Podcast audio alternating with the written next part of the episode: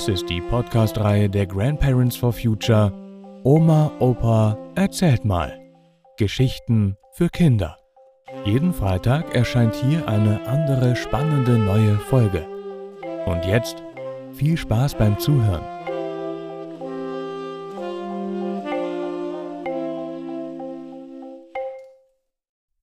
Morgen ist es zu spät. Oder? Tomorrow it is too late. Morgen ist es zu spät. Ja, als Schüler habe ich diesen Satz auch von meinen Eltern gehört, aber da ging es eigentlich nur um Schule, also um für mich wichtige Nebensächlichkeiten. Aber da sind wir ja schon mitten in der Geschichte. Wie ihr ja aus anderen Geschichten wisst, war ich so richtig Legastheniker, noch so ein Fremdwort. Stellt euch einfach vor, dass für mich die einzelnen Buchstaben so etwas waren wie chinesische Schriftzeichen. Schön anzuschauen, aber verstehen tat ich nur Bahnhof. I E oder E I, für mich mit sechs Jahren und später mit sieben, war das so ziemlich das Gleiche.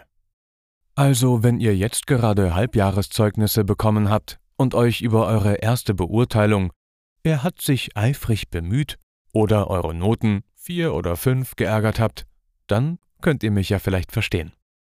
Das Wichtigste an der Schule war für mich das danach, das Zusammensein mit meinen Freunden oder auch der Straßenfußball. Also raus aus der Schule, ab auf die Wohnstraßen. Rechts ein Schulranzen, links eine Jacke, auf die Straße und dann ich als Torwart dazwischen. Und die zwei anderen, Hermann und Ludger, spielten gegeneinander. Und bei fünf Toren wurde dann gewechselt. Mann, war das toll und aufregend. Richtig Einsatz und Kampf um den Ball. Das war mein Leben. Das war wichtig. Da konnten die Hausaufgaben doch warten. Aber sie wurden dann einfach vergessen. Meine Mutter fragte zu Hause noch, »Hast du was auf? Morgen ist es zu spät.« Aber mit »Nein, nein« rannte ich nach oben auf mein Zimmer. Ich hatte das jetzt für mich allein, mein älterer Bruder war ja noch in der Schule. Ja, der Morgen kam und auf dem Schulweg fiel es mir wieder siedend heiß ein. Wir sollten für Heimatkunde Bilder vom alten Münsteraner Zoo von unserem Zoobesuch malen. Ich hatte mich für den Affenfelsen gemeldet. Aber jetzt war alles zu spät.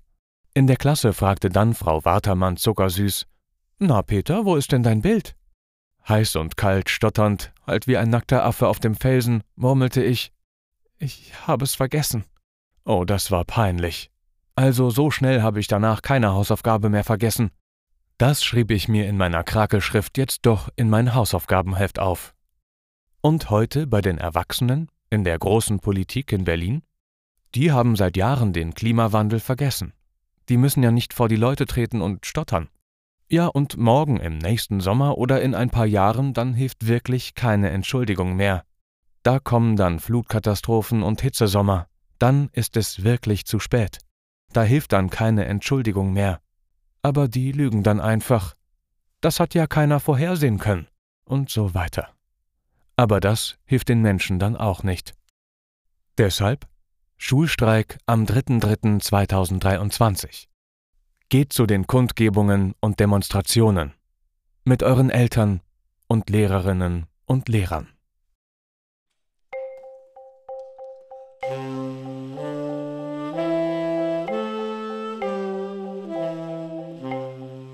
Das war Morgen ist es zu spät. Oder Tomorrow it is too late. Gelesen von Matthias Wieck. Vielen Dank fürs Zuhören und bis nächsten Freitag.